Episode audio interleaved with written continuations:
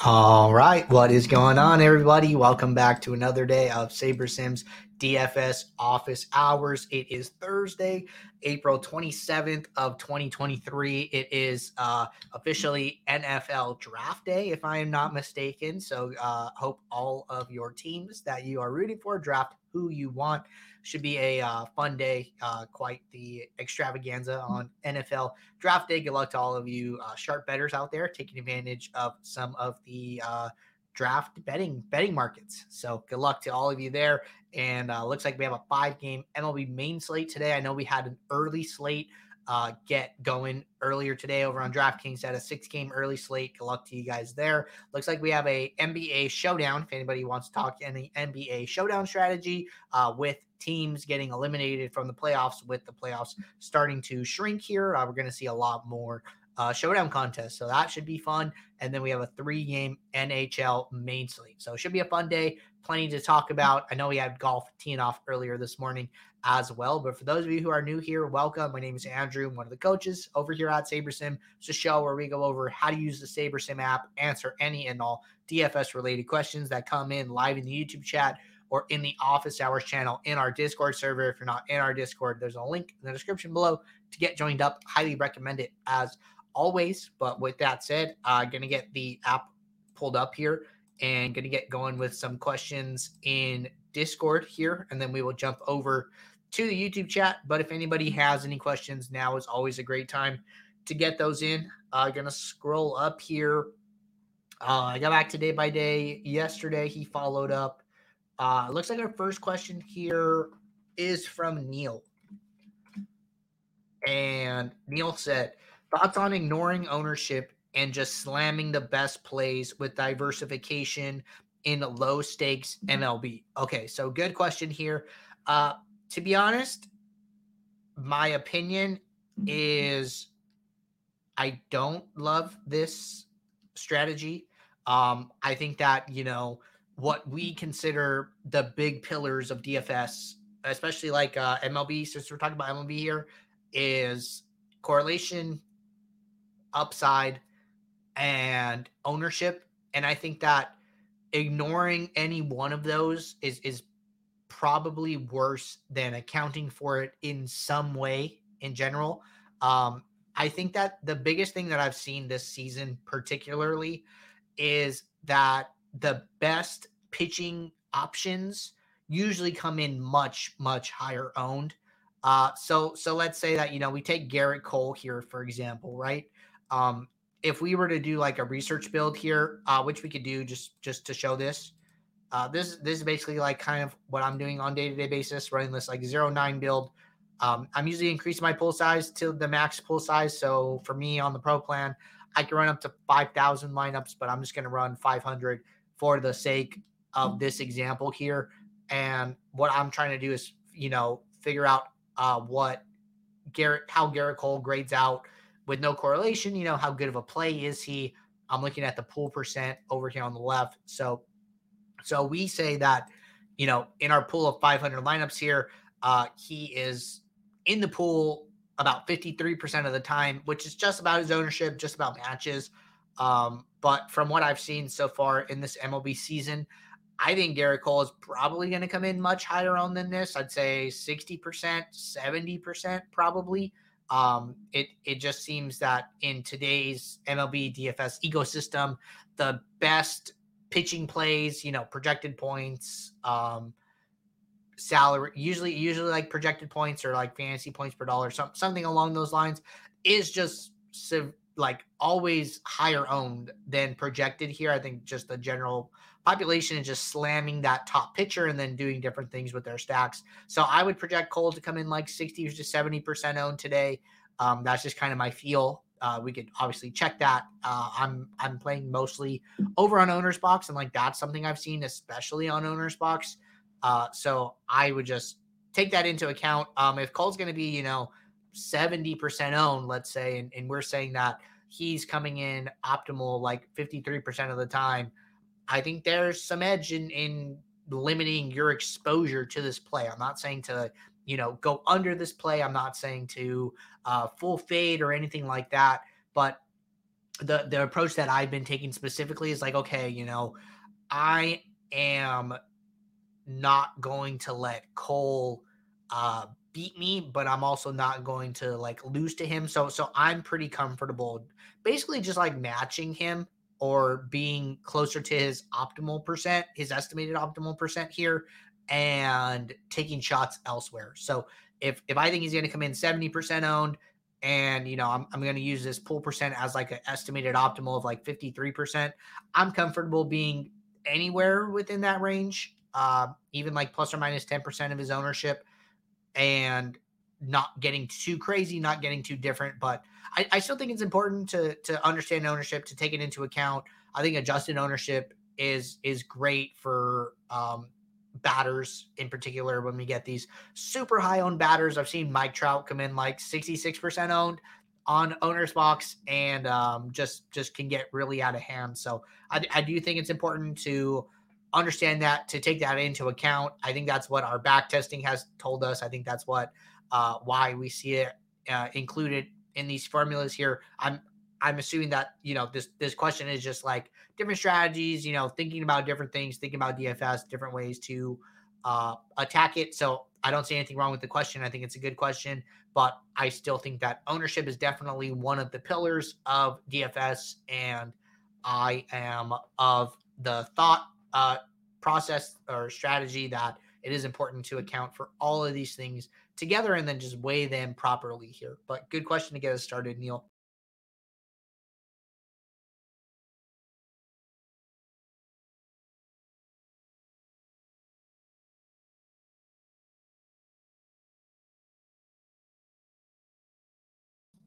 Uh, sorry about that. I think that I just went offline briefly there, so I apologize for any hiccups there. Uh, let me get SaberSim pulled back up, and we will continue with the show. But it looks like we're still live. Uh, looks like we are back. So apologies about that brief blackout. Uh, looks like next question here uh, from Snowman. Snowman says, "Does SaberSim have a thing for prop betting?" So uh, yes, we we do. If you're on the SaberSim Pro plan, uh, if you go up to your account, you will see the option for this add-on. Uh, it says NBA props. We're going to get this changed. Uh, we are doing both NBA and MLB props with a bigger emphasis on MLB props as the NBA playoffs continue to shrink down the number of teams here. But we're off to a strong start. Uh, if I were to go over and check really quickly for you all here, I know we had a good day yesterday. So our MLB prop plan here, we started it on April 17th, so about 10 days ago. And we are up just about 19 units here. So doing pretty well so far early in the MLB season. Looking forward to a strong year here. But I think that, you know, the the props and all the calculations and bet analysis that we can do behind the scenes and provide these props is well worth the investment here. All right. Uh getting back to the office hours channel.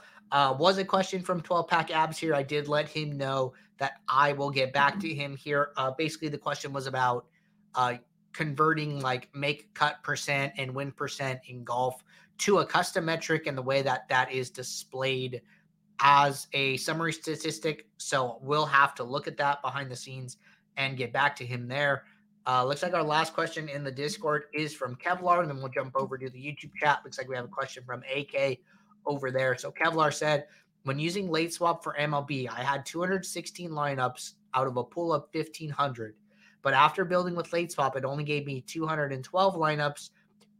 Pool was 1100 plus. Is there a reason why it didn't let me late swap all 216 lineups when there were just enough lineups in the pool? Just wondering if I did something wrong or not. Thanks. Uh, great question here. So my understanding is that when this happens, so basically what will happen is you'll be in late swap, your number of lineups here, eh, the, the builder will recognize that you have 216 unique lineups.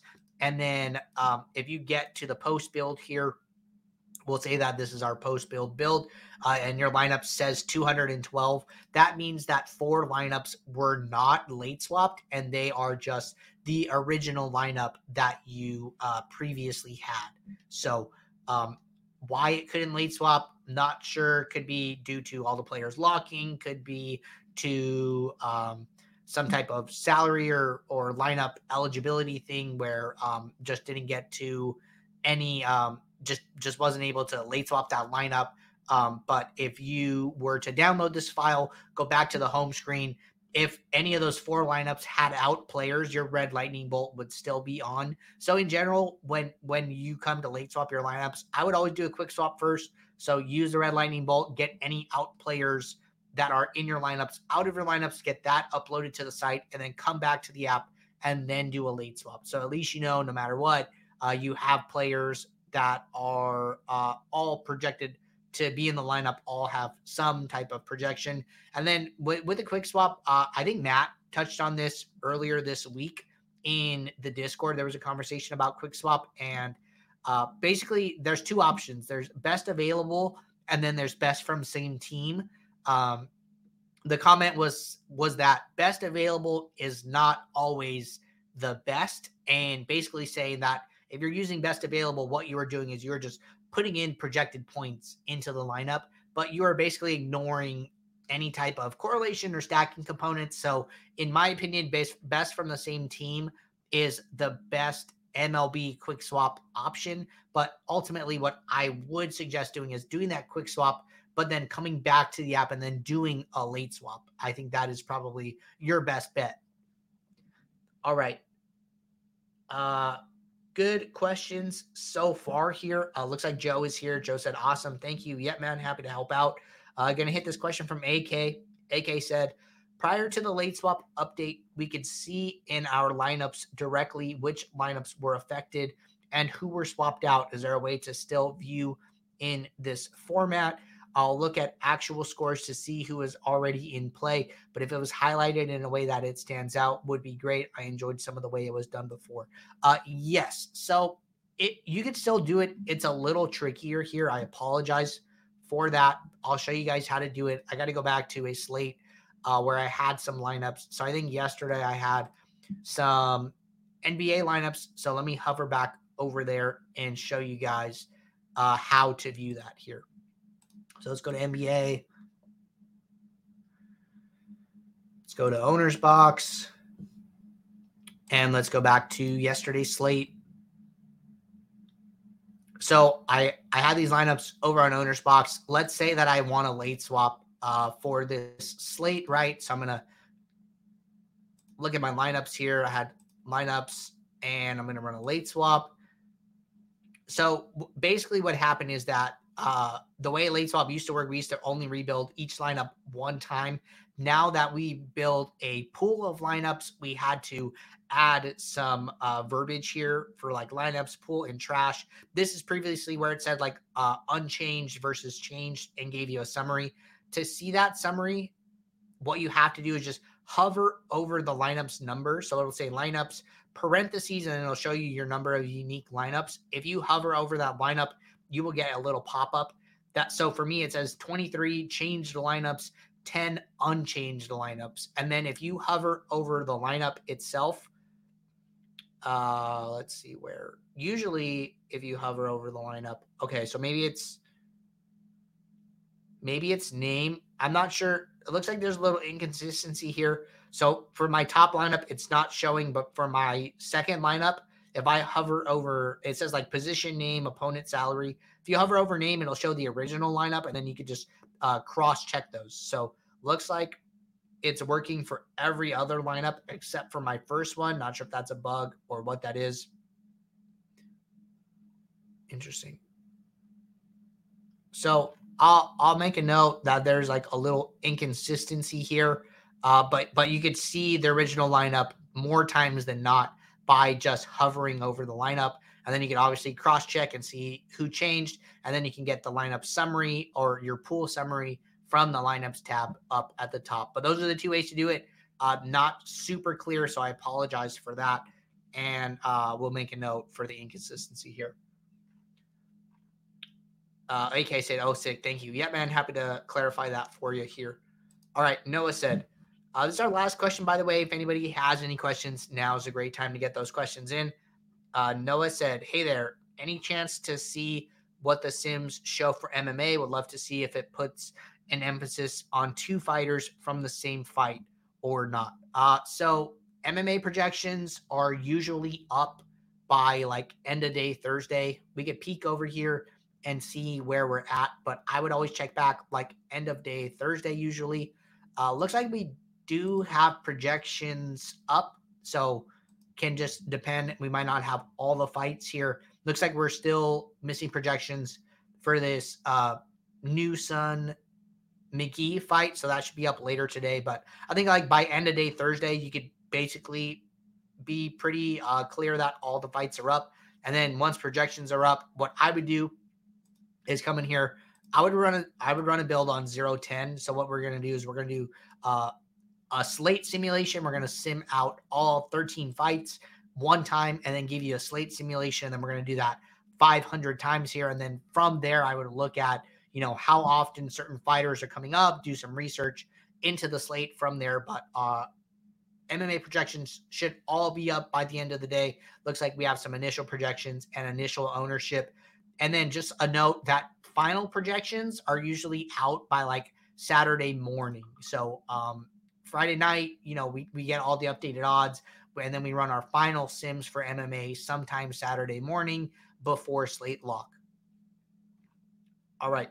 Snowman said, I'm trying to buy a new buy a new car. I'm at the dealership now. Good luck, my man. I hope you're using those DFS earnings uh, to buy a nice car here. But glad you're able to tune in from from anywhere. So we do we do stream the show on YouTube and Twitter now, and then the stream is also posted after the fact over on all major podcast platforms Spotify, Apple, Google, Amazon, I believe, as well as I've seen some users say uh, they they found the show on some smaller podcast platforms as well.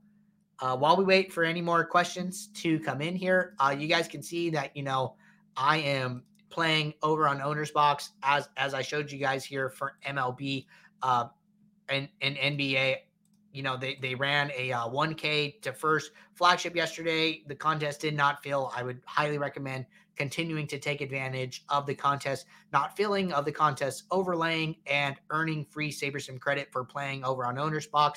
If you use promo code Saber or SaberSim when you sign up, uh, one, there's a $500 deposit bonus, but two, we will track your entry fees. And every time you hit one of these markers, we will reach out to you. So if you reach $3,500 in entry fees, we will say, hey, do you want one month of standard for free or do you want to wait and get one month of pro? And then once you cash in on this, it resets and then we will reach out to you again once you hit the next threshold. So take advantage of the overlay, of the soft contests, of the free SaberSim credit, and of the deposit bonus. I know I am taking advantage of all of those things. So I would recommend that you guys do it as well. So like to uh, practice what what we preach over here at SaberSim.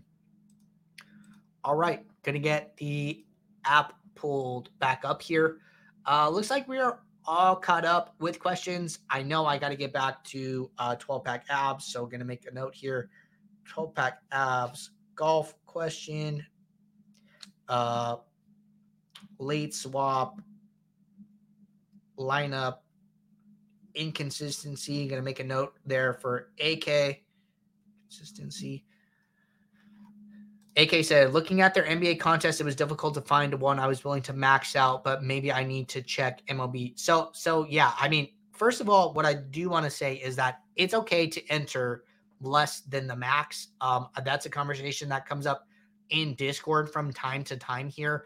And in in theory, what you're going to do is you're going to enter your highest EV lineup first, and then every other lineup after that is technically uh lower EV if you're if you're playing like optimally, right? And then also, you know, only one of your lineups can win first, right? So if you enter three lineups, they can't all win first, right? So then that obviously um, lowers the EV of every lineup after that. The reason that users enter more than one lineup is to try and increase the rate at which they actually achieve that outcome. So if you have, you know, one lineup in a contest of 100 entries, uh, your your raw chance of winning is one in a hundred. But if you have, you know, 10 lineups in a 100 person contest, then you know now your chances of winning first are like one in 10. So so by entering more times, all you're trying to do is increase the rate at which you achieve that outcome or realize your equity in that contest. Um, but there's nothing to say that entering less than the maximum number of entries is bad. It is totally okay. And uh, don't don't think that you can only play a contest if you max it out. So just want to be clear on that one. And uh, I think their their MLB lobby is pretty good. They have like a one dollar 30 max. They have a uh, 25 cent 150 max. So you get some options to, you know, get some 150 maxes in there, some smaller field stuff, and uh, I, w- I would take advantage of it. AK said, has making props add-on available to standard plan been discussed at all? Uh, so I don't think we're going to be doing that, mostly because the the reason for that is that by having the props on the SaberSim Pro plan, um, those those props don't don't go stale as fast. So with having a smaller um, user base on the prop plans overall, uh, those props last longer. Those props do not go uh, away as quickly. If you have so many people betting a prop, uh, that line is going to move very fast. So by having the props behind the SaberSim Pro plan, we're able to um, not have the lines move as quickly there. That way, more users can get the bets down without those bets going away. So, kind of just um, has to do more with like the prop betting markets and the illiquidity of them overall. But but I do not think that the props are going to be coming to the standard plan. But uh, definitely worth the investment. Uh, strong results in NBA and strong results in MLB so far. So looking forward to a strong season there. But all right, everybody. Uh, I, I, apologize for the late ping. I pinged you guys late this morning, letting you guys know about the stream. Not that you guys don't know that we do this show, you know, Monday through Friday, 2 p.m. Eastern. But I do like to give everybody a heads up, uh, remind everybody to get any questions in prior to the show. But we will be right back tomorrow for our last show of the week. Get your questions in prior to the weekend. And if you guys are building lineups throughout the day, question pops in your head, drop it in the channel, let it sit there. I'll get back to you guys with a uh, response on the very next time that we do the show. But until then, good luck in your contest. Take care. I will see you guys. Bye.